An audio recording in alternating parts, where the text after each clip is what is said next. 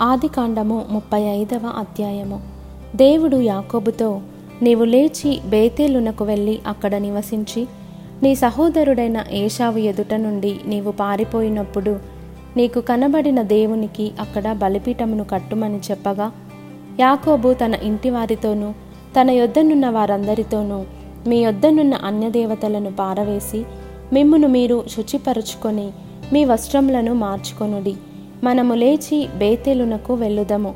నా శ్రమదినమున నాకు ఉత్తరమిచ్చి నేను వెళ్ళిన మార్గమున నాకు తోడయుండిన దేవునికి బలిపీఠమును అక్కడ కట్టెదనని చెప్పెను. వారు తమ యొద్దనున్న అన్యదేవతలన్నిటినీ తమ చెవులనున్న పోగులను యాకోబునకు అప్పగింపగా యాకోబు షకెము దగ్గరనున్న మస్తకీ వృక్షము క్రింద వాటిని దాచిపెట్టెను. వారు ప్రయాణమైపోయినప్పుడు దేవుని భయము వారి చుట్టూన్న పట్టణముల మీద నుండెను గనుక వారు యాకోబు కుమారులను తరుమలేదు. యాకోబును అతనితోనున్న జనులందరూ కనానులో లూజుకు అనగా బేతెలునకు వచ్చిరి.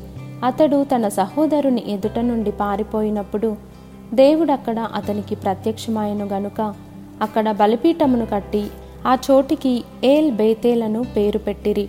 రిబ్కా దాది అయిన దెబోరా చనిపోయి బేతేలునకు దిగువనున్న సింధూర వృక్షము క్రింద పాతి పెట్టబడెను దానికి అల్లోను బాకుత్ అను పేరు పెట్టబడెను.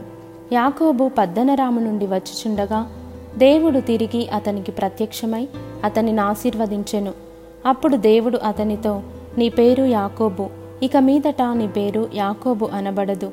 నీ పేరు ఇస్రాయేలు అని చెప్పి అతనికి ఇస్రాయేలు అను పేరు పెట్టెను. మరియు దేవుడు నేను సర్వశక్తి గల దేవుడను. నీవు ఫలించి అభివృద్ధి పొందుము.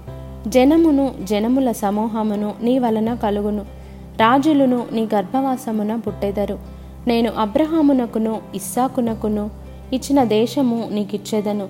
నీ తరువాత నీ సంతానమునకు ఈ దేశమునిచ్చేదనని అతనితో చెప్పెను. దేవుడు అతనితో మాటలాడిన స్థలము నుండి పరమునకు వెళ్ళెను. ఆయన తనతో మాటలాడిన చోట యాకోబు ఒక స్తంభము అనగా రాతి స్తంభము కట్టించి దానిమీద పానార్పణము చేసి నూనెయు దానిమీద పోసెను. తనతో దేవుడు మాట్లాడిన చోటికి యాకోబు బేతేలను పేరు పెట్టెను. వారు బేతేలు నుండి ప్రయాణమైపోయిరి ఎఫ్రతాకు వెళ్ళు మార్గములో మరికొంత దూరము ఉన్నప్పుడు రాహేలు ప్రసవించుచు ప్రసవ వేదనతో ప్రయాసపడెను. ఆమె ప్రసవము వలన ప్రయాసపడుచున్నప్పుడు మంత్రసాని ఆమెతో భయపడకుము. ఇదియు నీకు కుమారుడగునని చెప్పెను. ఆమె మృతి పొందెను. ప్రాణము పోవచుండగా ఆమె అతని పేరు బెనోని అనెను. అతని తండ్రి అతనికి బెన్యామీను అను పేరు పెట్టెను. అట్లు రాహేలు మృతి పొంది బెత్లెహేమను ఎఫ్రతా మార్గమున పాతిపెట్టబడెను. యాకోబు ఆమె సమాధి మీద ఒక స్తంభము కట్టించెను. అది నేటి వరకు రాహేలు సమాధి స్తంభము. ఇస్రాయేలు ప్రయాణమైపోయి మిగ్దల్ ఏదేరు కవతల తన గుడారము వేసెను. ఇస్రాయేలు ఆ దేశంలో నివసించుచున్నప్పుడు రూబేను వెళ్ళి తన తండ్రి ఉపపత్ని అయిన బిల్హాతో శయనించెను. ఆ సంగతి ఇస్రాయేలునకు వినబడెను.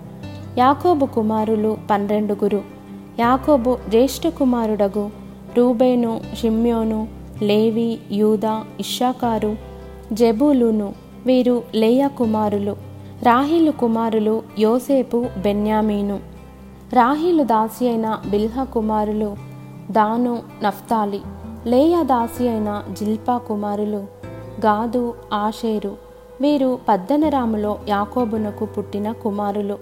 అబ్రహామును ఇస్సాకును పరదేశులయుండిన మమ్రేలో కిర్యతర్బాకు తన తండ్రి అయిన ఇస్సాకునొద్దకు యాకోబు వచ్చెను. అదే హెబ్రోను. ఇస్సాకు బ్రతికిన దినములు నూట ఎనభై సంవత్సరములు. ఇస్సాకు కాలము నిండిన వృద్ధుడై ప్రాణము విడిచి మృతి పొంది తన పితరుల యొద్దకు చేర్చబడెను.